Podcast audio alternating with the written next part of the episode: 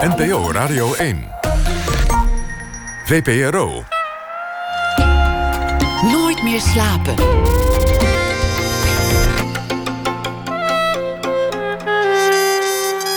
Met Liesbeth Staats. Goedenacht en welkom bij Nooit meer slapen. Mijn gast vannacht is internationaal gelauwerd fotograaf en beeldend kunstenaar Vivian Sassen. Ze heeft een praktijk waar veel fotografen alleen maar van dromen. In opdracht werken en autonoom werk maken bestaan bij haar al jaren succesvol naast elkaar. Ze fotografeert voor grote modemerken als Miu Miu, Dior en Louis Vuitton en exposeert en publiceert tegelijkertijd al jarenlang eigen werk, waarvoor ze internationale prijzen ontving. Nu is haar tentoonstelling Venus and Mercury te zien in Fotomuseum Huis Marseille in Amsterdam. Een tentoonstelling over erotiek, macht, intriges en ziektes aan het Franse Hof in de 17e en 18e eeuw, verweven met de Amsterdamse geschiedenis. Vorig jaar werd Vivian Sasse uitgenodigd om in Pracht en Praalpaleis Versailles nieuw werk te maken tegen het decor van die luxe overdaad. Sasse dook de geschiedenis in en stuitte op verhalen over maîtresses, verveelde koningen, bastaarddochters, openbare en niet zo openbare homoseksualiteit en kwikzilververgiftigingen.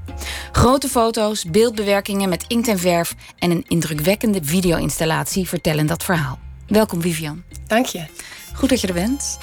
Ik uh, ben naar de uh, expositie geweest in dat prachtige huis Marseille aan de gracht in Amsterdam. En één beeld bleef me heel sterk bij. Er is een hele statige rode zaal. Aha. Daar hangen grote beelden van neuzen Ja. op het eerste gezicht. Ja. En je hebt daar, die hebt die beelden bewerkt met een soort kleurige vlekken eromheen, Mhm. inkt. En toen las ik dat het niet echte neuzen zijn, of ook niet zo echt bedoeld, maar dat het protheses Ja, zijn. het zijn protheseneuzen, ja. Ze zijn gemaakt van metaal. En ehm, ze werden vroeger gebruikt door mensen wiens neus was ingevallen eh, door de syfilis. Mensen die leden aan syfilis, die kregen allerlei open zweren en zo. Maar een van de eh, dingen die dan gebeurde was dat je dus dat langzaam je neus wegrot in je gezicht. En, ehm, en die protheseneuzen, die trouwens prachtig zijn, die eh, werden dus gemaakt. Die, soms emailleerden ze ze of ze konden, ze konden ze beschilderen in een beetje in de tint van je eigen huid. En ehm, ja, daar is eigenlijk ook de hele eh, de titel van de tentoonstelling aan ontleed aan, aan, aan dat gegeven. Want vroeger in die periode was het zo dat er heel veel syfilis was. En, Geslachtsziekte? Geslachtsziekte, ja. Ehm, onder andere veel in de tuinen van, eh, van het paleis eh, Versailles, eh, waar heel veel prostitutie was. Maar ehm, eh, destijds werd syfilis werd behandeld door middel van mercury, eh, kwik. En ze zeiden, ze hadden dus in die tijd hadden ze dus een uitspraak. Dat was One night with Venus, a lifetime with Mercury. Dus eh, één nacht met Venus en dan voor de rest van je leven zat je aan die Mercury vast. Vanwege die Vanwege syfilis. die syfilis. Ja. En ehm, Ik heb me dat nooit gerealiseerd dat een nosejob, zo zou Ja. het een beetje populair- ja. populair Ja. kunnen zeggen, dat dat überhaupt bestond. Dat... ja, En het was dus heel zichtbaar. Als je aan syfilis leed, dan Ja. kon je nagewezen worden op straat. ik denk het wel, ja. Ja. ja. Ik heb ook een hele mooie van, eh, van eh Ivoor gefotografeerd. Ehm, maar de, de neus die, eh, de neuzen die in die zaal hangen, in die rode zaal in eh, Huis Marseille, dat, eh, dat is een metalen neus.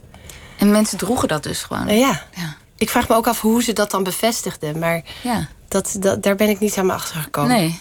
Nee, dat is interessant. Misschien weten dat plastisch chirurgen. Misschien krijgen die daar Ja. les over hoe ze dat vroeger deden. Dat grote paleis Versailles met die prachtige symmetrische tuinen. Mhm. Je werd uitgenodigd om daar werk te maken samen Ja. met andere internationale fotografen. Ja. Onder andere Nan Goldin. Mhm. Waar begin je dan? Het is zo ja, dat is een goede vraag. Het is zo verschrikkelijk groot. Ja. Ehm, ik heb heel veel research gedaan. Dus ik ben, ik, ik ben sowieso heel veel daarheen gegaan om te fotograferen. En met name op maandagen. Dus ik ben een half jaar lang eh, heel regelmatig naar Parijs gegaan om daar op maandagen te fotograferen als het, eh, als het paleis gesloten Ja. is voor publiek. En dat is sowieso waanzinnig, want je hebt dan gewoon al die lege zalen helemaal voor jezelf. En ehm, Vaak ging er iemand mee, een man met een, met een enorme sleutelbos... met allemaal hele oude sleutels. Die, dat verbaasde me. Ik dacht dat dat allemaal wel gemoderniseerd zou zijn. Maar ehm, er zijn heel veel eh, kamers uh, achterkamertjes die allemaal nog hele, van die hele grote oude sleutels uh, nodig hebben om binnen te komen. Ze kon echt overal komen. En dat was echt heel erg. Uh, Sowieso een luxe, ja. Ja. ja. ja. op een gegeven moment ging ik ook bedenken wat ik dan allemaal zou kunnen doen. Nu ik die toegang had daar tot dat, tot dat paleis. Maar in ieder geval, het is zo overweldigend in. Um, het exorbitante, het, de, het luxueuze. Uh, maar ook gewoon heel direct gewoon in schaal. Het is zo ongelooflijk groot. En um, de opdracht die we meekregen als fotograaf was eigenlijk doe iets met Versailles. Maar dan nog kun je natuurlijk allerlei uh, wegen inslaan. Je kan, uh, je kan het hebben over, die, uh, over dat excessieve van die rijkdom. Maar je mm. kan het hebben over politiek. Je kan het, zoals bijvoorbeeld Nan Goldin, die heeft um, de de pijpen die onder de grond liggen, die al, die al het water toevoert naar alle fonteinen, heeft zij gefotografeerd. Uh, je zij kan is de grond echt, zij is onder, zij is onder ja. de grond gegaan, ja. ja. Ik ben op een gegeven moment heel veel gaan lezen. En um, uiteindelijk merkte ik dat, dat de verhalen die mij het meest aanspraken, dat dat uh, de meest persoonlijke verhalen waren. De, dus de echte menselijke verhalen. Um, de intriges. Um, de, ja, de onderwerpen die, denk ik, als een soort van grote rivier sowieso door, door de tijd heen stromen. Dus erotiek, lust, um, jaloezie, um, intermenselijke verhoudingen, uh, maar ook dood en verval. Mm. En um, ja, en ik kwam op een aantal hele bijzondere anekdotes en die, uh, die heb ik eigenlijk verzameld. En uh, je zei ja, sommige onderwerpen stromen als rivieren door de tijd. Uh -huh. die, die lijken dus heel erg op onze ervaringen. Kun je dat zeggen? Ik denk het wel. Zijn, het, wat ik heb onderzocht uiteindelijk, of dat, dat kwam boven borrelen eigenlijk, uh, tijdens mijn onderzoek, uh, was, die, was die onderbuik van Versailles. En um, ja, ik denk dat zulke thema's, dat dat universele thema's zijn. En ik wilde ook graag een soort van verbindenis leggen tussen, tussen die historische verhalen en het nu. En um, op die manier kon ik dat ook doen. Ja. Want de, de, de thema's die, die jij in de tentoonstelling uh, gevat hebt. Aha. Uh, erotiek, uh, lust, uh, verleiding. Nou, daar lusten ze wel pap van. Het was in, in die periode. Want het was zelfs raar als je geen maîtresses onderhield. en, en, en, en, daar was ja. helemaal een beetje nou, ik denk dat Ik denk ook dat dat ook van alle, alle tijden is. Dat ze er wel pap van lusten. Maar, maar openbaar bedoel ik. Uh, openbaar. Ja. ja. maar ik denk ook dat het, het was zo'n andere tijd. Het, um, uh, in die tijd was het zo dat huwelijken um, aan het hof, dat waren. En niet alleen aan het hof, maar natuurlijk ook uh, in andere lagen van de bevolking. Dat, dat waren vaak Verstandshuwelijken. Verstandshuwelijken, ja. En aan het Hof was het ook echt een. een uh, was het politiek. Um, ik geloof dat Lodewijk XIV, toen hij trouwde met Maria Theresa van Spanje, was zij nog maar veertien of zo. En um, uh, die, veel van die vorsten die, die hadden veel maîtresses, maar dat, dat gaf hen ook een zeker aanzien. En um, en sommige van die maîtresses die, die hadden ook wel enigszins een soort van politieke invloed, omdat het, mm. omdat het gewoon hele slimme vrouwen waren. Maar dan nog was het, uh, was het niet zo dat mannen en vrouwen op, hè, op gelijke voet stonden. Want die, die, die vorsten die, die konden al die maîtresses hebben, terwijl uh, de, de vorstin, als zij. Dat was echt uh, dat was natuurlijk echt helemaal ja, niet de bedoeling. Ja, nee. Dat zij uh, maar, en een dat, minnaar zou hebben. Maar dat, dan komen we meteen bij een, een belangrijke uh, figurant of een hoofdrolspeler eigenlijk in mm -hmm. je voorstelling. De, de vermeende bastaarddochter van een van de koninginnen. Ja, van, van deze Mar Maria. Maria Theresa van Spanje. De vrouw van Lodewijk XIV. Lodewijk XIV is de zonnekoning. Hè? Hij is degene die Versailles heeft gebouwd of verbouwd tot, tot nou niet helemaal tot wat het is, maar uh, ja. Ja, Hij stond aan de basis. ja, hij was degene met de grote plannen. en, ehm, maar het, het schijnt dat zij, eh, Maria Teresa, dat zij op een gegeven moment een bastaarddochter heeft eh, gebaard. Dat was een zwart kind. En dat kind is, ehm, is eh, een soort van verdonkere maand eigenlijk. Dat is, dat is vlak na de geboorte is dat weggehaald. En ehm, en naar een klooster in Zuid-Frankrijk gebracht. En daar heeft ze de rest van haar leven. eh, Ongelooflijk Gesleten. treurig als je dat leest. ja, ja. Nou, er waren natuurlijk wel meer. Gestopt je. Ja, zeker. Maar er waren natuurlijk wel meer eh bastaardkinderen. Maar die waren dan vooral van de koning. Hè, met zijn maîtresses of met andere vrouwen. Die had natuurlijk een aantal. Of, hij had zijn eigen vrouw, maar hij had dan ook een aantal officiële maîtresses. Ehm, en ehm, En die kinderen bleven dan bij die maîtresses, neem ik aan. ja, Ja. Ja, of werden dan wel weer. En sommigen kregen later alsnog eh, een, een status, of werden dan geaccepteerd, of kregen eh, een eh, goede functie. Of, zo, of zoiets dergelijks. Maar en bas- witte bastaardkinderen van de een koningin, die waren natuurlijk ook wel iets makkelijker zeg maar in te blenden Ja. dan, een, dan een donker kind. En eh, is het nou zeker dat deze Louise Marie Therese heet, geloof ik? Eh, is het zeker dat, dat zij een bastaarddochter was? Of is La steeds de Moret werd Ja. ze genoemd. Ja, nou, ehm, de, de kans is heel groot. Ze hebben van alles gedaan om het onder het, eh, onder het kleed te, te schoffelen.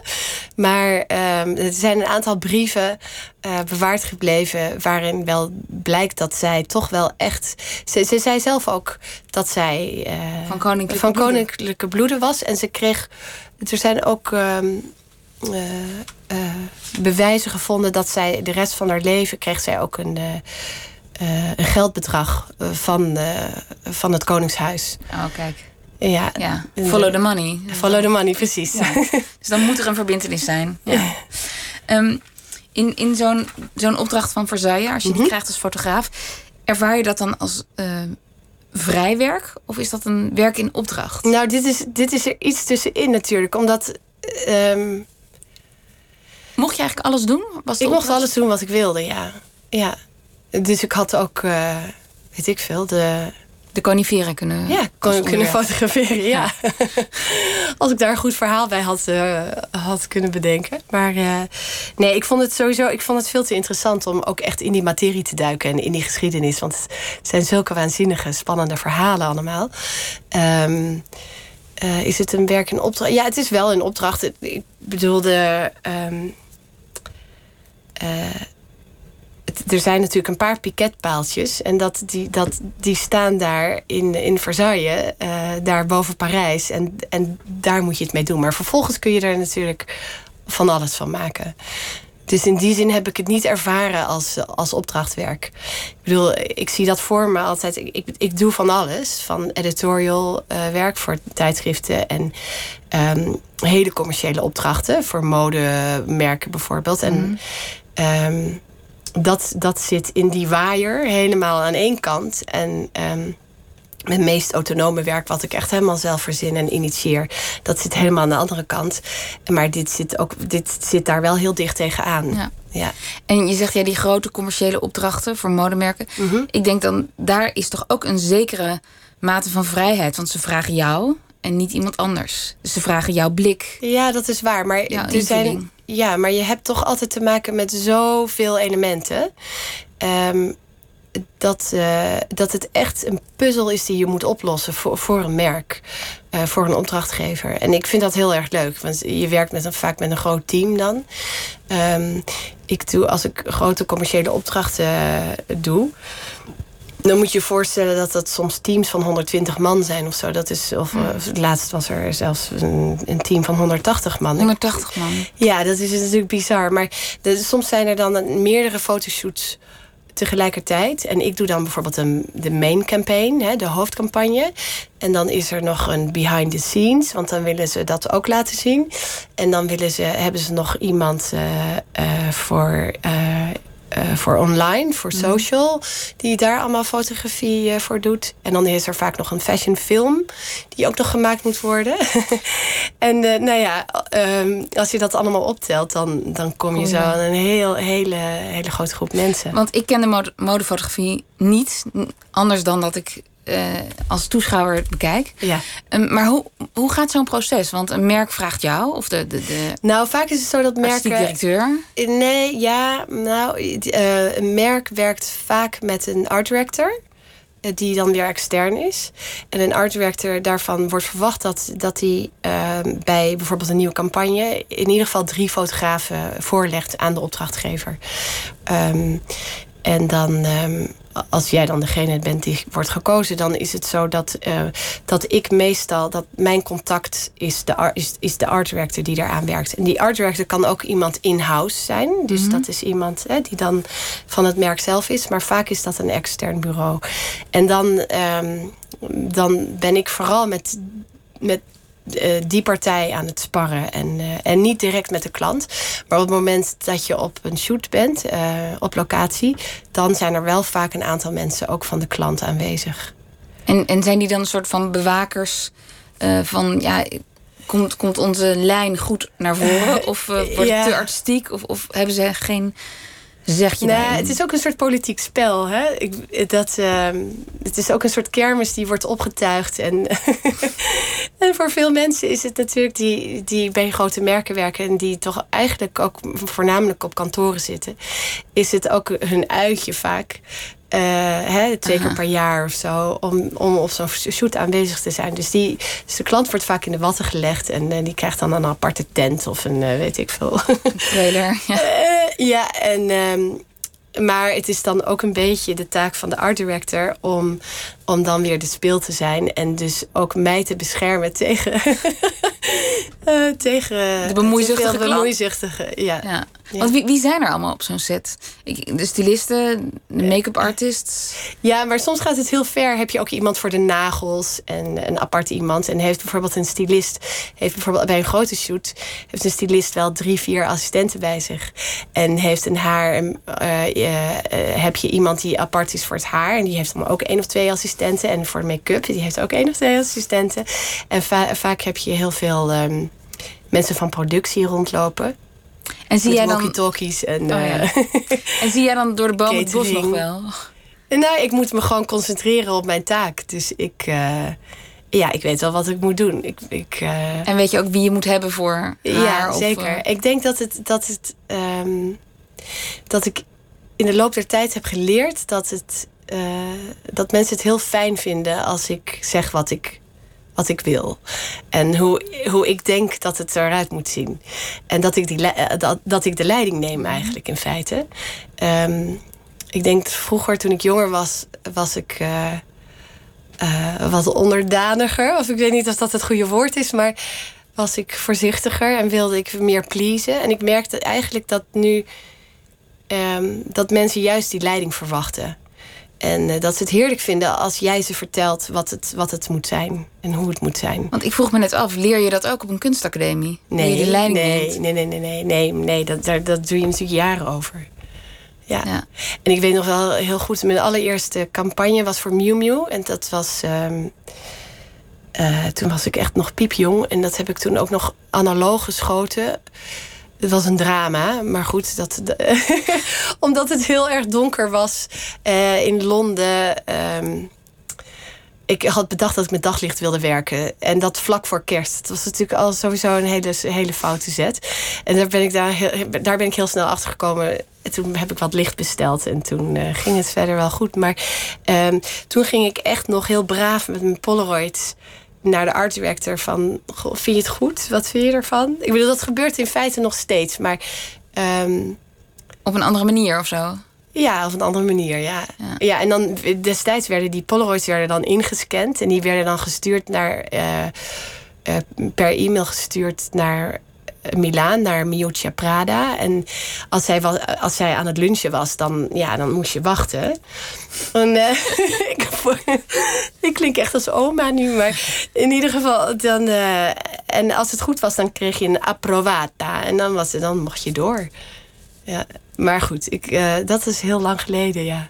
Maar nu zeg jij waarschijnlijk met die Polaroids, dit is het. Ja, maar nu schiet, nu schiet ik ook geen Polaroids meer. Nu gaat alles via grote schermen. En kan iedereen meteen meekijken. Ja, Ja, hetzelfde, op hetzelfde moment. ja. In 2012 las ik dat je in een interview zei... ja, ik heb niet zoveel talent voor die glamour van de modefotografie. Nee, dat is wel jammer. Maar ja, nu is het 2020. Er moet Ja. toch iets goed gegaan zijn met dat talent. Want, Ja, nee, ik heb wel talent, maar niet voor glamour. maar toch wel, denk ik. Want, want je kunt ermee omgaan. Jawel. Ja, nee, maar ik, ik, zou er, ik zou er graag nog iets meer in willen geloven. Maar daar ben ik dan toch te nuchter voor, geloof ik. Ja. En wat, wat Ik, ik, hou niet van drama op een set en zo. Soms, soms kom je op een set in Parijs of Milaan of weet ik veel waar. Dan, en dan eh, zijn, doet iedereen heel, heel druk en eh, heel belangrijk. En eh, ik kijk het dan aan en ik moet er echt heel erg om lachen. En ehm, En hoe ga je daarmee Ja. om? Want je, je, moet, je moet je daar toch toe verhouden. Want nou ja, je moet... je door. Nee, nee. Ik bedoel, ik laat mensen in hun waarde. Ik ben altijd. Ik probeer altijd, waar dan ook, waar ik ook kom, of ik nou in Afrika fotografeer of eh, op een set voor een grote klant. Maar ik probeer altijd gewoon. eh, gewoon aardig te zijn tegen iedereen. En lief. En, eh, en, en te begrijpen wat, wat iemand bedoelt of wat iemand wil. Zo'n contrast lijkt me. Want je noemde net Afrika. Ja. Daar heb je veel werk gemaakt. ja. En daar ben je meestal alleen. Of, of- Ja, of ik, ik heb heel veel met mijn man gereisd daar. We zijn eh, we allebei ehm, eh, hebben als kind in, in Afrika gewoond. Hij in, in Zambia en Tanzania en ik in Kenia. Dus toen we elkaar ontmoetten, twintig jaar geleden alweer, toen, eh, toen zijn we samen heel veel naar Afrika gaan reizen. Vanaf toen. En ehm, dat is eigenlijk nooit gestopt. Dus ehm, nee, we hebben dat wel echt samen dan ook samen? Nou, nee, hij be- bemoeit zich niet met mijn creatieve proces. Maar als we in de auto zitten en ik zeg eh, drie keer per half uur stop, dan krapt hij zichzelf wel zo op zijn hoofd. Nee, dit is trouwens niet waar. Nee, hij is altijd heel erg supportive. Hij snapt dat, dat als ik iets zie, dat ik dan. Ja. Dat ik, eh, maar ik wil ja. maar zeggen, dat is toch iets heel anders dan zo'n set met 180 man. ja, zeker. Maar dat. dat, dat ehm, ja, dat vind ik zo fijn aan mijn werk. Dat ik. eh, dat ik op een, een of andere manier het voor elkaar heb gekregen om de dingen waar ik van hou, om die allemaal te doen. Eh, en juist die afwisseling, dat, die, die is denk ik voor mij in ieder geval heel belangrijk. Ehm, het een maakt dat je het ander weer kan relativeren of in een ander perspectief kan zien. En dat, dat is voor mij heel erg belangrijk. En versterken ze elkaar, die werelden, voor jou? Ehm, ze vullen elkaar aan. Ehm, ik heb ook altijd bijvoorbeeld autonoom werk gemaakt. Eh, nee, ook, nee, ik moet zeggen, ik, ik heb altijd werk in opdracht gedaan. Ook om mijn autonome werk te kunnen financieren. Omdat ik zeg maar gewoon onafhankelijk wilde blijven. Dus je hoeft geen ehm, subsidies aan te vragen. Ja, nou die worden, wel, die worden zeker wel ook eh, verstrekt. Omdat veel instituten bijvoorbeeld, als ze mij een, een tentoonstelling van mij maken, dan kunnen zij ook weer subsidies eh, aanvragen. En het Mondriaan Fonds is ook eh, heel genereus met bijvoorbeeld transportkosten. Als ik een tentoonstelling heb in het buitenland, dan helpen zij daar ook mee. Ja. Dus Maar, die, maar dat- die onafhankelijkheid die je wil hebben, Ja. Die verzeker je eigenlijk voor jezelf met, met werk in opdracht. Ja. ja, want het is zo dat, ik bedoel, als kunstenaar is het toch nog steeds niet makkelijk om je geld te verdienen. Ook al ben ik inmiddels vrij bekend, maar Ja, dan nog is het zo dat. ehm, eh, ja, dat als ik alleen van mijn kunst zou moeten leven, dat zou dat, toch, zou dat toch wel een stuk moeilijker zijn. Ja. Ja. Maar dat is eigenlijk een enorm goede nou ja, positie. Ja, ik wil ook niet. Soms vragen mensen of ik zou willen kiezen tussen het een of het ander. Maar dat, ik vind het allebei zo leuk. Dus ik, eh, nee, ik denk er nog niet over om te kiezen voor alleen de kunst, bijvoorbeeld. Nee. En, en wat was er gebeurd als je bijvoorbeeld alleen voor die modefotografie was gegaan? Kun je dat voorstellen? Nee, dat kan ik me niet voorstellen. Nee. Nee, want mijn hart ligt uiteindelijk toch echt bij mijn autonome werk. Dat is echt mijn kindje. ja. En, en helemaal de keus voor autonoom werk dan? Ehm, ik denk eh, dat ik daar te pragmatisch voor ben. Ja. Oh, wat goed. Je hebt echt Ja. die twee werelden nodig. Ja. Ja. En ik vind het ook heel erg leuk om. Kijk, dat werk in opdracht dat is, is altijd in teams. Dus je, het is altijd een, eh, eh, hè, een soort van joint forces. En, ehm, en dat vind ik heel erg leuk. Dat je dus samen iets maakt wat je in je eentje nooit had kunnen maken. En ehm, ja, en die puzzels, die puzzels oplossen voor anderen vind ik ook heel erg leuk. Dat is gewoon echt, echt een uitdaging. En als ik naar eh, je werk, bijvoorbeeld de tentoonstelling eh, Venus en Mercury kijk. Mhm. En ik googelde de laatste Dior-campagne die jij geschoten hebt. Ja. Ik herken het dan dat het van jou is. Oh ja? Ja. In kleur en, nou, blik. Misschien eerder de blik van de toeschouwer dan de blik van het Mhm. model of zo. Of waar je, je, je dwingt de toeschouwer tot een bepaalde blik. En dat ervoer ik bij de tentoonstelling, maar ook bij die campagne. Ja. Dus toen dacht het wel heel, al- het is een heel Totaal ander werk. anders. Ja. Totaal anders. Ja. Maar jouw handtekening staat er wel op. Dus ja. ik, ik dacht, ja, de kunstenaar is nooit ver weg dan. Ook in zo'n grote campagne. Ja, ik probeer natuurlijk altijd een. eh, Kijk, die modefotografie. Ik ben er nooit ingestapt om de mode, maar om de fotografie. Omdat ik gewoon een heel mooi plaatje wil maken. Dus ik denk. ehm, wat, wou je, wat wou je zeggen? Nou ja, wat wou dat- ik zelf zeggen? Ik weet nou, het niet meer. Nou ja, misschien wou ik alleen maar zeggen dat ik. Dat je mijn handschrift ziet. Ja, Ja. en, en, en Ja. ik vraag me af of dat voor jou ook zo is. Dat je daar ook eh, een deel van je creativiteit in kwijt kunt. Ja, zeker. Zeker kan dat. Ja, en met, met, met editorials is dat nog meer zo. Hè? Met het werk voor tijdschriften heb je nog wat meer vrijheid. En dan ligt het eraan of je voor titels werkt. Zoals als ik voor de Wall Street Journal of voor New York Times of zo... doe ik wel eens een mode eh, shoot. En dan zijn, dat is dan... eh, eh, dat is dan beperkter dan als ik bijvoorbeeld voor een independent magazine fotografeer, zoals eh Dazed and Confused of ID of ehm zulke soort titels. Daar kun, je, daar kun je nog veel meer experimenteren. Ja. Ja. We gaan eh, naar muziek luisteren. Je hebt Stevie Wonder meegenomen. Ja, ik ben benieuwd wel, welk nummer. Uh, knocks, on, Me Off My Feet. Leuk. Van, om, eh, want dat hoorde je vroeger vaak. Ja, in de auto, mijn ouders die draaiden altijd eh, Stevie Wonder. Het is een heel goed, goed nummer voor dit uur van de nacht. Stevie Wonder.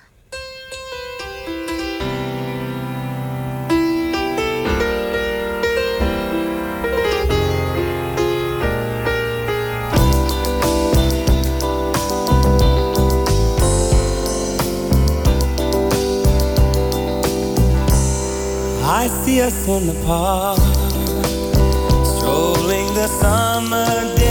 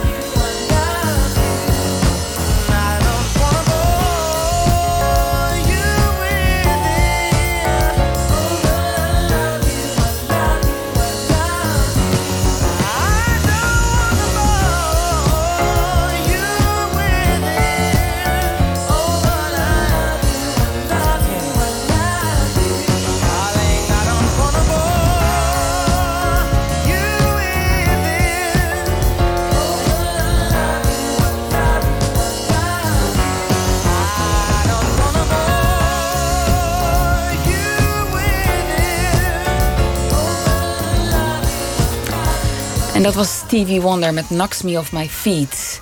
Een uh, favoriet nummer van Vivian Sassen, onze gast vannacht. En we praten over haar, onder andere over haar tentoonstelling Venus en Mercury, die nu in Huis Marseille in Amsterdam te zien is. Je noemde al even, Vivian, jouw kleutertijd speelde zich af in Kenia. Aha. En dat is in mijn ervaring de tijd waarin een soort blauwdruk gelegd wordt als mens. Ja. Ehm, hoe je naar de wereld kijkt. Ja. En, Alsof je dan wordt geprogrammeerd Ja. in de eerste jaren. en ja. vooral zintuigelijk. Wat je Ja, ja zeker. geuren, eh, beelden. Ja, ik heb ook nog heel veel beelden en geuren en eh, Kun je je veel van herinneren? die tijd. Ja, zeker. ja. En hoe lang heb je daar gewoond? Ik heb er maar drie jaar gewoond of zo. Maar het waren wel dus, hè, wat je zegt, die eerste vormende Vormen. jaren. Ja. Ja. En, eh, en ook de tijd van. ehm, eh, hoe heet dat nou? Een soort magisch denken van een kind. Dus ik heb op een of andere manier die fantasieën heb ik, die la- heb ik later weer gekoppeld aan mijn, aan mijn foto's, denk ik. Want je ging op een gegeven moment terug als fotograaf naar Afrika. Ja, ik ben één keer teruggegaan toen ik 15 was, 16. Ehm, en daarna pas weer veel later. eh, toen ik in de 20 was. En inmiddels eh, fotograaf was. Ja. En, en toen je terug naar Afrika ging en daar eh, werk ging maken, ging fotograferen. Dat is het werk waarmee je bij het grote publiek bekend werd. ja. En had je ook door van, oh ja, dit klopt. Ik ga nu terug naar een, een plek, letterlijk, die heel belangrijk is geweest voor mij als mens of als kind. En nu klopt het of zo. Ja, dat had ik heel sterk uiteindelijk toen ik, toen ik, toen ik terug was. Maar ehm, tijdens die reis had ik dat nog niet zo sterk. Maar ehm, ik was. ehm, ik ben dus samen met mijn man zijn wij, eh, zijn we eerst naar Zuid-Afrika gegaan. Hebben we daar heel veel ge- gereisd en heb ik heel veel daar in de townships gefotografeerd. Maar dat was allemaal nog heel erg documentaire werk. En het was alsof mijn hoofd nog niet de klik kon maken naar, eh, naar nog persoonlijker werk. En op het moment dat wij ehm, in Oost-Afrika gingen rondreizen en elkaar ook de plekken lieten zien waar we vroeger hadden gewoond. Dus ik in Kenia, toen zijn we naar Oeganda. We hebben eigenlijk een rondje om het eh, Lake Victoria gemaakt. Ehm, en toen uiteindelijk dus Tanzania. ehm, waar hij had gewoond. Maar tijdens die reis kwam ik weer in Niabondo, het kleine dorpje waar ik vroeger woonde. En ehm, heb ik ook onze oude nanny opgezocht. En eh, ons, eh, onze, ons oude huis. En het ziekenhuis waar mijn vader woonde, eh, werkte.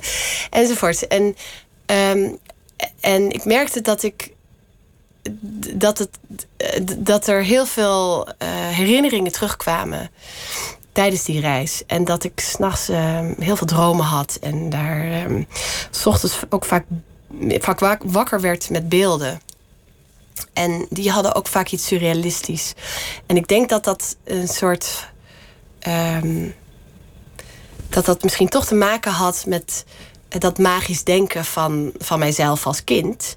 En dat ik dat in mijn dromen op een of andere manier. Hè, je weet hoe dromen ook die, hè, zulke sur- surreal- surrealistische beelden kan, eh, eh, kan oproepen. En ehm, op dat moment klikte er denk ik iets in mijn hoofd. Dat ik dacht van hé, hey, maar ik kan. Ik hoef niet per se docu- documentair te fotograferen. Ik kan ook. Ehm, Heel persoonlijk worden. ja, en, en mijn werk eh, in scène zetten. Hè, foto's in scène zetten. En dat ben ik tijdens die reis gaan doen. En eigenlijk vanaf het moment dat ik in, in, dat, in dat dorp was, Mhm. ben ik dat gaan doen. Ehm, dus dat, wa- dat was een enorme omslag. En ik denk dat het ook te maken heeft met het feit dat ik ehm, tot dan toe dat, ik, dat mijn beeld van Afrika was nogal warrig of versnipperd. In die zin dat ik vanuit de media, vanuit Nederland, eigenlijk vooral. ehm, eh, ja, dat dat nogal een een- eendimensionaal beeld was. Dus ofwel eh, National Geographic, prachtige natuur, of wilde stammen, eh, hè, de Maasai, eh, enzovoort. Of, ehm, of het wa- waren. Armoede, Ja. aids. Ja, Ja. ja. zwart-wit foto's, grofkorrelig. Dat soort werk. En ehm, eh, terwijl mijn eigen herinneringen van, van mijn jeugd in Kenia waren zo anders. En die spoorden helemaal niet met, eh, met al die documentaire fotografie die ik kende vanuit de media. En op het moment dat ik daar was, toen pas kon ik zelf die klik maken en kon ik eigenlijk mijn, eh, mijn eigen fantasieën ehm, en herinneringen eh, Gebruiken. gebruiken. Ja. Ja. ja. En toen had ik echt het gevoel dat ik iets nieuws maakte, wat ik zelf nog nooit eerder had gezien ergens anders. Ja.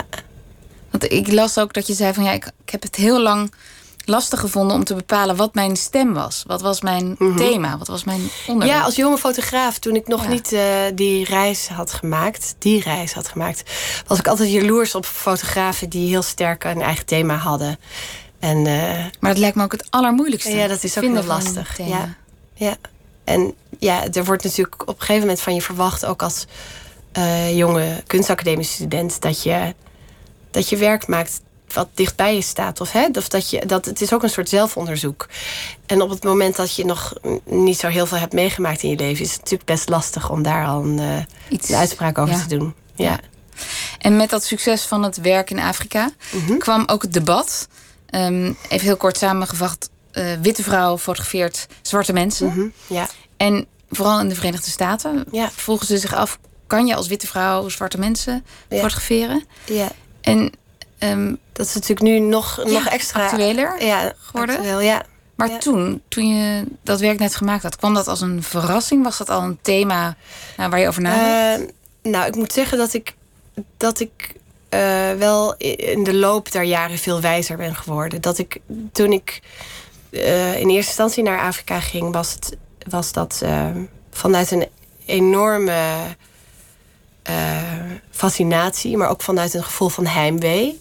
En dat waren allemaal hele persoonlijke drijfveren. Dat was heel. ehm, eh, Iets wat heel dicht bij ja, heel erg dichtbij, ja. Dus het, het was, veel van die foto's zeiden misschien ook meer over mijzelf dan over, eh, dan over Kenia bijvoorbeeld. Of over de mensen die ik fotografeerde. Maar ehm, het heeft me niet, uiteindelijk niet echt verbaasd. Ik denk, ik denk uiteindelijk dat, ik in het begin dat ik me heel snel het ehm, hoe zeg je dat? Dat ik me probeerde toch te verdedigen.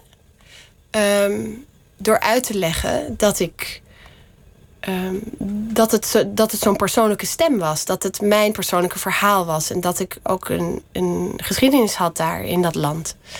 En ik ben pas gaandeweg meer me gaan realiseren dat, dat het veel complexer is. En dat, er, dat het inderdaad ehm, in zekere zin problematisch kan zijn om als witte vrouw naar Afrika te gaan en daar foto's te maken van mensen. Eh, want alleen al die camera, dat is toch ook een soort, ehm, ik noem het een soort van tool of power. Dus het is een. ehm,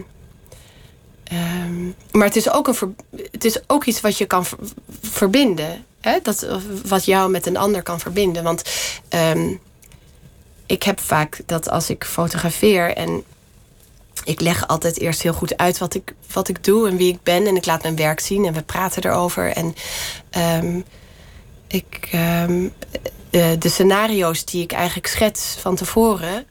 eh, mensen kunnen zich daar heel goed ook in verplaatsen. Dus ze begrijpen ook dat ze niet zichzelf per se eh, zijn in een foto, maar dat ze een soort rol spelen. Of eh, een eh, meer mythologisch of ehm, universeel Verhaal vertellen. verhaal vertellen. Ja.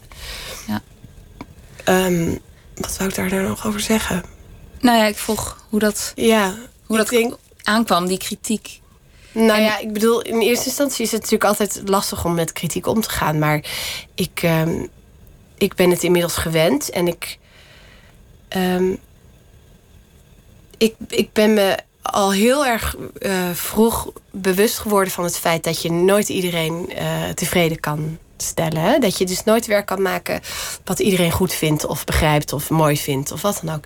En ehm, eh, ik heb bedacht dat de enige manier om, om het werk te maken wat ik wil maken, eh, eh, ehm, is door mezelf te analyseren binnen het proces. En waar het op neerkomt is eigenlijk dat ik mijn eigen integriteit moet bewaren.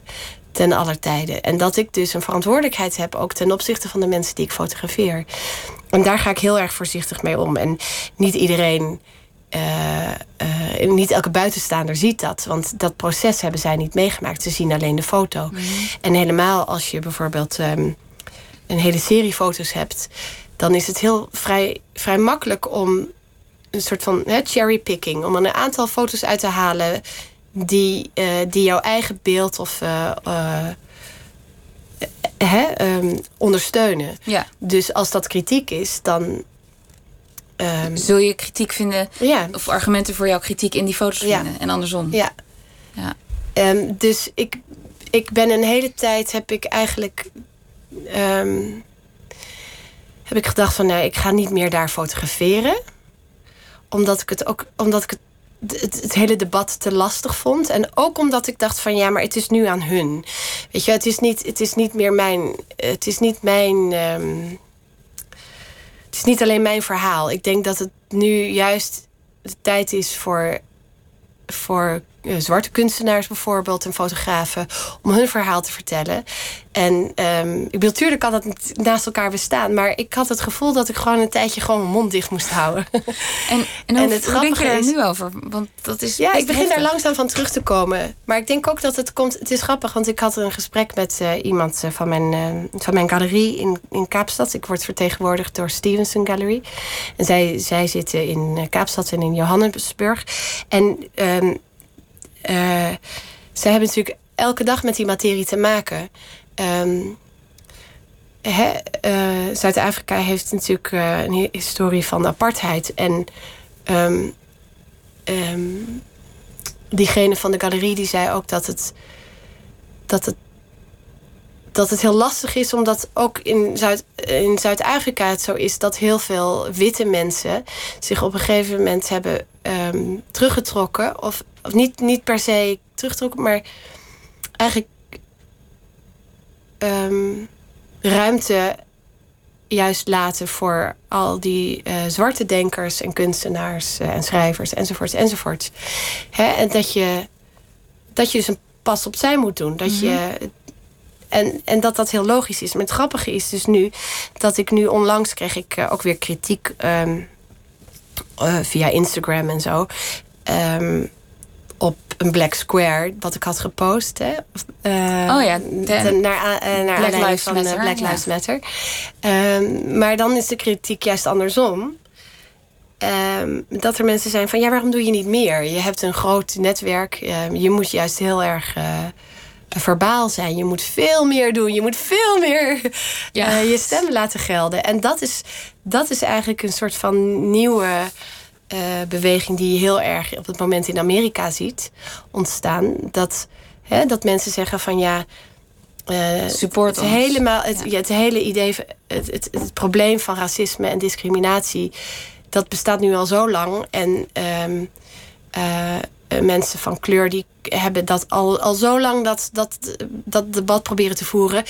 Het is nu aan al die witte mensen om zich uit te gaan spreken. En om, ehm, Ja. om juist daar meer ehm, verbaal over te worden. En dat vind ik eigenlijk ook wel weer heel interessant. Ja, want dat, dat hele verscherpte eh, politieke bewustzijn... dat, dat we ons zo bewust zijn van het debat dat nu aan de hand is... Ja. en terecht... is dat voor een kunstenaar interessant?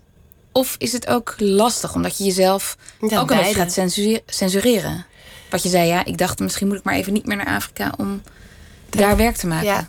Ja, ik ben daar altijd nog wel weer heen gegaan. Ik heb daar ook wel werk gemaakt. Maar ik, heb, ik merkte wel, ook vorig jaar was ik drie maanden in Tanzania. Eh, woonden we daar een tijdje. En dat ik, dat ik steeds vaker het gevoel had van ja, maar wat. Wat kom, ik hier, wat kom ik hier doen? Weet je, ik ga, ik ga die mensen niet lastigvallen met mijn camera. Het is toch eh, een soort. ehm, eh, ja, iets meer een soort humble. Eh, Terwijl je, je zei net, ja, mijn integriteit, dat is mijn kompas. ja. En daar is niks aan veranderd, neem ik aan. Nou, maar dat verandert dus ook met de tijd. Dus die integriteit die heb ik nog wel, die heb ik nog steeds, die bewaak ik. Maar kijk, toen ik, eh, toen ik eh, weet ik veel, 25 was, was ik zo enthousiast. En ik wilde gewoon alles weten. Ik wil ge- gewoon, weet je, ik ging gewoon die townships in en met iedereen kletsen en vrienden maken. ehm, met al die jonge mensen die daar eigenlijk onder erbarmelijke eh, omstandigheden leefden. Maar ik was gewoon zo eh, gefascineerd door de manier waarop zij met muziek en met mode en met de, de- de manier waarop ze hun, hun kleine huizen ehm, inrichten enzovoort.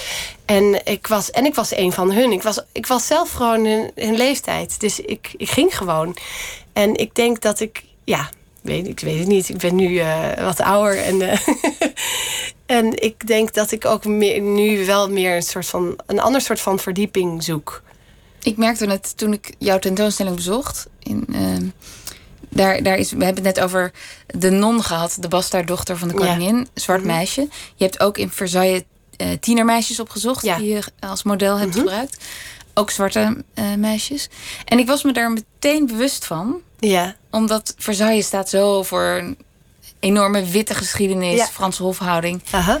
En, en ik, ik wist nog niet wat ik ervan vond of zo. Daar Ja. was ik eigenlijk helemaal niet mee bezig. Maar Nee. ik was heel alert daarop. Ja, ja, ja. En toen dacht ik, oh ja, dat... dat, dat Omdat dat- je het... Nou, omdat het debat zo aan de hand is. nu. ja, ja, ja. Dus dat bepaalt mijn blik. Mhm. En ik vroeg Ja. me af of dat voor jou als kunstenaar dan ook zo'n bewustzijn is. Of zo'n blik waarmee je dan nu werk maakt. Maar goed, daar heb je eigenlijk net al een antwoord op gegeven. nou ja. De, ehm,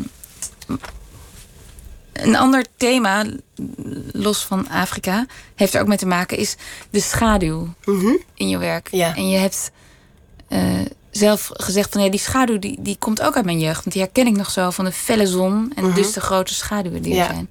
Wat herinner je je daarvan? Ja, je hebt natuurlijk een letterlijke schaduw en een figuurlijke schaduw. En ehm, ja, die letterlijke schaduw, het, het, het licht. Ik bedoel, wij woonden praktisch op de Evenaar. Dus dat, eh, het licht komt gewoon echt van boven. Keihard naar beneden. Ja, en ik denk. ehm, en de schaduw was ook een, was ook een plek om, om, eh, om shelter te zoeken. Hè? Om een soort. eh, hoe zeg je dat? Eh, Ja, een, beschutting. Beschutting, ja. En ik kan me ook nog heel goed herinneren dat er, er waren van die soort parasolboompjes op, eh, op het grasveld bij het ziekenhuis waar mijn vader werkte. En daar zaten dan heel vaak eh, mensen onder met hun kinderen te wachten totdat ze aan de beurt waren bij de dokter. En dat waren. ehm, ik vond dat, ja, ik weet niet, dat, dat zijn beelden die me altijd zijn bijgebleven. Die, die, dat, die sterke contrasten van dat, van dat licht en de schaduw. En op een gegeven moment toen ik dus ehm, ehm, die reis maakte, zoveel jaar later, hè, inmiddels als fotograaf. Toen was er ook op een gegeven moment een moment dat ik, eh, dat ik een jongen zag liggen slapen. ehm, ergens op een, op een trottoir. En ehm, hij lag te slapen in de schaduw van een palmboom. Maar die palmboom, die schaduw, die was, dat werd een soort entiteit voor mijn gevoel. Dat werd een soort wezen op zich. En ehm, ik moest toen die foto maken. En vanaf dat moment dat ik die foto heb gemaakt, is die schaduw veel bewuster overal in mijn werk terechtgekomen op een, of andere manier. Omdat ik op, me opeens bewust was van het feit dat er iets. Ja, dat een schaduw ook een. Ook bijna een soort van persoonlijkheid kan hebben. Dat klinkt heel raar, maar. ehm, ze zeggen vaak van, hè, dat fotografie eh, schilderen met licht is. Maar voor mij gaat het juist om het omgekeerde. Het gaat het juist om wat er zich in de schaduw afspeelt. Dat wat je niet kan zien of dat wat je niet helemaal begrijpt. En ik vind het juist zo mooi om. eh, ik, ik hou er niet zo van om een soort van hele duidelijke stellingen te, eh, hè, te poneren. En ik hou er veel meer van. eh, van de twijfel en ehm, van die ambiguïteit en dat paradoxale. Dat wat zich in de schaduw afspeelt. Ja, dat, daar, Ja. Daar, eh, dat intrigeert me. Dat, daar, daar word ik naartoe getrokken. Je zei een keer eh, in een interview, ja, die foto's zijn voor mij ook een soort katalysator Mhm. voor de zaken die invloed hebben op mij in mijn leven, dingen Ja. die gebeuren. Ja. Over die schaduw gesproken, een van je boeken heet Umbra, Aha. dat betekent schaduw. Ja. En je hebt daar onder andere een serie gemaakt met hele grote, nou we zitten hier achter plexiglas, maar Ja. kunststof transparante vierkanten, gekleurd, Ja. in de woestijn in Namibië. Ja. En daarvan zei je, eigenlijk ging dat over mijn vader die toen net overleden was. ja, die was niet net overleden, maar die was al veel langer overleden. Maar ehm, op een gegeven moment heb ik, eh, ben ik dat project gestart, Umbra. Hè, dat, die, die zoektocht naar de schaduw. En toen kwam ik uiteindelijk eh, vanzelf ook bij, bij hem uit. Bij, eh, En heb ik eigenlijk het gevoel eh, gehad dat ik opnieuw zijn dood eh, ben gaan verwerken. Of dat dat rouwproces zoveel jaar na dato weer opnieuw werd, werd hervat. Maar dan op een andere manier. En Waardoor ik het ook opeens ook in mijn werk kon vatten. Ja. En waardoor het voor mij ook meer af was dan het, dan het hele rouwe, rouwproces van, van, van die eerste tijd van vlak na zijn dood. Want hij koos ervoor om een einde aan zijn leven te maken. Hij was ziek. En, ehm, en ik vroeg me af, als je dan naar dat werk kijkt, Ja. wat je zelf hebt gemaakt, Aha. kun je dan achteraf zien: hé, hey, dit gaat over mijn vader? Of de dood van mijn vader? Ehm, Of is het als je aan het werk bent en je bent aan het ontwerpen? Vaak is, het, vaak is het achteraf. Dat ik het dan pas echt doorzie. Of in zijn totaliteit doorzie. Maar ehm, eh, ja, die, die gekleurde, eh, transparante vlakken... dat was eigenlijk het idee dat ik... Ik wilde eigenlijk een, een eh, fotografische versie maken... van het zwarte vierkant van Malevich. Ehm, wat voor mij heel erg gaat over het mysterie van de dood en van, van het leven zelf ook eigenlijk. Dat we hier eh, in, in een rotvaart door het, eh, door het heelal eh, Stuiteren. stuiteren. Ja, nou ja dat, dat nog, niet, nog niet echt, maar ehm, ik vond het zo mooi. Dat is een van mijn, of misschien wel mijn favoriete kunstwerk, is dat kleine, simpele zwarte vierkant van Malevich. Omdat ik het gevoel heb dat iedereen, of dat hij eigenlijk dat hele grote idee, of het probleem eigenlijk van leven en dood in één simpel zwart vierkantje heeft gevat. En iedereen kan een soort van dat teruggebracht tot de menselijke maat. En iedereen kan daar zijn eigen. eh, Hij heeft het begrensd of zo. het ja, hij heeft het begrensd. Hij heeft het Ja. menselijk of, ja, teruggebracht tot de menselijke maat. En daardoor kan, kan iedereen daar zijn eigen dingen op projecteren. En tenminste, zo heb ik dat altijd uitgelegd, dat werk. Dus ik, ik was van plan om een, eh, om een fotografische versie te maken van, van mijn favoriete kunstwerk. Wat natuurlijk onbegonnen werk is, want dat, dat, dat zwarte vierkant, dat is al af. Dat is, weet je, daar kan niks meer aan, daar hoef je niks meer aan te doen. Dat Nee, maar jij bent is. Vivian Sassen, dus jij Ja, dus maakt ik er iets anders van. Ja. Maar wat ik wel mooi vond, is dat ik me uiteindelijk ook bedacht dat die gekleurde vlakken, dat dat ook een soort van op een meer spirituele of filosofische manier ehm, eh, me inspireerde en me eigenlijk ehm, eh, verzoende met het idee van de dood. Niet, niet alleen met mijn vaders dood, maar ook met mijn eigen sterfelijkheid. En op wat voor manier? Oh, dat is zo lastig. Ik vind het mooi. Ik vond het denk ik mooi dat. Dat de schaduw niet alleen zwart is, maar dat een schaduw ook een kleur kan hebben. En dat er dus ehm, opeens zoveel meer mogelijk is. Dat is eigenlijk een heel troostend idee. Ja. Dat een schaduw ook kleur kan hebben. Ja. En, en toen je dat maakte en ontwierp in Namibië, Mhm. wist je toen van, oh ja, nou ja, van Malevich gaat over de dood en nu ben ik daar ook mee aan de slag. Ik weet helemaal niet eens. Weet je dat ik nooit heb gelezen echt over wat zijn bedoeling daarmee was met dat eh, zwarte vierkant. Ik bedoel, dat kwam natuurlijk vanuit een heel ander eh, eh, kunsthistorisch perspectief dat hij dat werk maakte. Maar dit, het was gewoon mijn eigen persoonlijke interpretatie van, van dat werk. Maar, maar dat wist je? Dat jij zo naar zijn Ja, werk ja, keek? ja, ja, ja. En toen ging jij aan de slag. Mhm. En wist je toen ook van, nou, dit gaat over werk. Dit gaat over de dood. En misschien ook wel over de dood en de rouw van mijn vader. Eh, Nou, tijdens het proces van dat hele eh, project Umbra begreep ik al wel op, vrij snel dat het ook over de dood ging. Ja, ja en, maar ook over onze eigen schaduw en onze, de, de kant, eh, bijvoorbeeld in de psychologie is de schaduw, het archetype van de schaduw is ook datgene, die kant van onszelf die we eigenlijk helemaal niet willen zien. Die we, die we verstoppen en die we, waar we bang voor zijn. Of waar we ons voor schamen. En ehm, En dat is voor een kunstenaar natuurlijk heel interessant. ja, ja. Is dat een thema dat je, dat je blijft eh, intrigeren? Ik denk het wel, want ik heb, ik heb niet het idee. Ik bedoel, ik, ik ging toen mijn eigen schaduw onderzoeken, want dat is waar ik op uitkwam. Maar ehm, Ik bedoel, die heb ik natuurlijk niet helemaal gevonden. Dat is nooit af. nee. Nee. Nee. Dus daar kun je nog op door. Ik hoop het. Ja. Ja. We zijn er doorheen. Dankjewel voor dit gesprek. Ja, jij bedankt. Vivian Sassen. Over Mercury, sorry, Venus en Mercury spraken we onder andere. En ik kondig nog even aan dat maandag Pieter van der Wielen met radio- en podcastmaker Maartje Duin spreekt. Want morgen verschijnt namelijk het laatste deel van de podcastserie De Plantage van onze voorouders. Waarin ze de sporen van het slavernijverleden in haar eigen familiegeschiedenis onderzoekt. Samen met Peggy Bouva, die afstamt van de tot slaaf gemaakte op dezelfde plantage. Maandag dus Maartje Duin en ik wens u nog een heel goede nacht.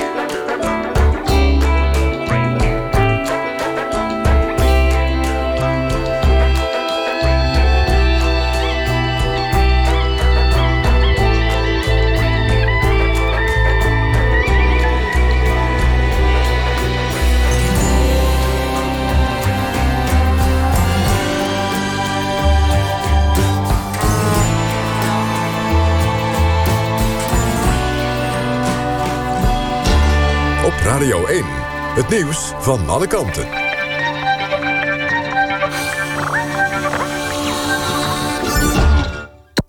NPO Radio 1.